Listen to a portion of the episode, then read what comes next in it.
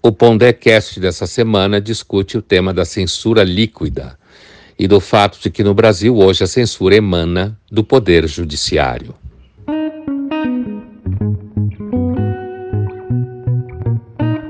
A verdade é que, é que o tema da censura ele é recorrente na história do Estado moderno. Né? A gente está acostumado na história com formas de censura que emanavam do próprio Estado. Né? A gente pensa é, na censura no período do czar na Rússia, a gente pensa na censura no período soviético, na União Soviética, a censura no período fascista na Europa, né? E a gente pode imaginar toda forma de censura mais bestial em países violentos, dos países muçulmanos, mas a gente deve ficar atento para formas de censura que não são tão óbvias, que eu costumo chamar de censura líquida. É claro que, tomando emprestado o termo do grande sociólogo Zygmunt Bauman, líquido. Essa censura líquida, ela, no Brasil hoje, não é que a gente vive sob censura, mas alguns sinais dela se apresentam no horizonte e a característica dela é que ela ocorre dentro do Estado de Direito, né? E uma outra característica dela é que ela tem, ah, digamos assim, as bênçãos de certos partidos e grupos políticos por razões ideológicas.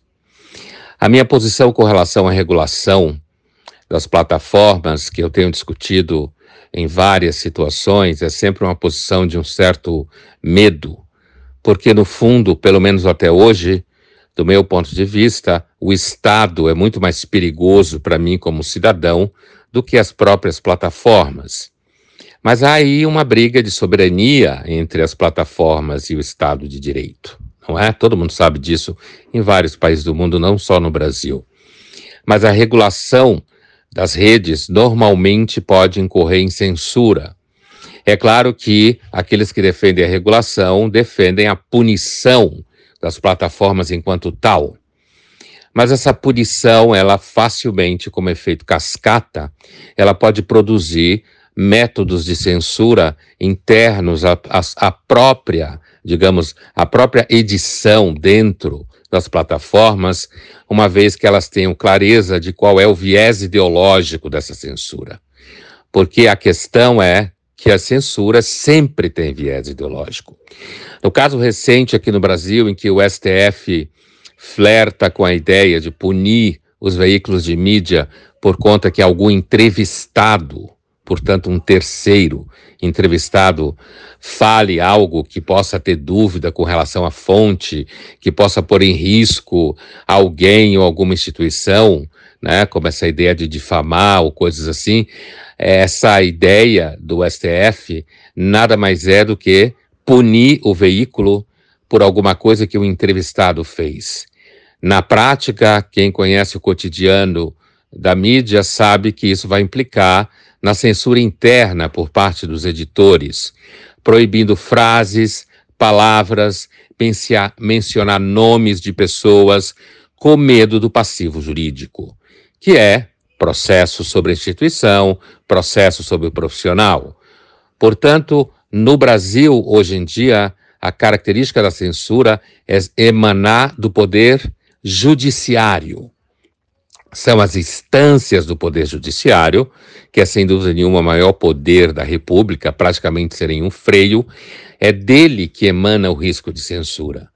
Mas é, um, é um, uma censura quase invisível, que o objeto da censura sente na pele quando tem que gastar rios de dinheiro com advogados para se defender não só dos agentes judiciários, mas também se defender, seja lá de quem for que resolva arriscar um processo contra uma instituição, um veículo, uma pessoa, simplesmente porque não gostou ou não concorda com o que foi falado.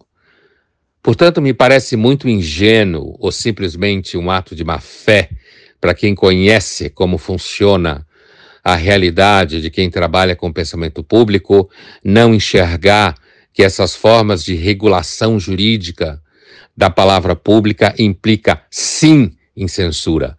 Não na censura que aparece nos filmes, que as pessoas aparece nos filmes muito corajos, corajosamente enfrentando, mas aquela censura muda, silenciosa, que vem pelo processo, que vem pelo editor-chefe, querendo, na realidade, proteger a marca do veículo de mídia, evitar passivos jurídicos de qualquer tipo, e chegando, portanto, a simples e básica proibição de certos conceitos, certos temas, para que não ofenda pessoas que têm poder e podem vir a gerar algum tipo de processo. É claro que existe uma outra forma de censura hoje também, que é a censura vinculada ao branding. Essa é uma censura que não tem nada a ver com o Estado propriamente, mas emana do próprio mercado. Muitas empresas simplesmente cortam relações com patrocinados ou profissionais porque temem que alguma coisa vá manchar a sua marca e, portanto, diminuir o valor que ela tem. Então, quem hoje em dia, quando fala censura, ainda fica pensando em gente tipo Bolsonaro ou aquelas formas, digamos assim, antigas de censura política, está perdendo foco.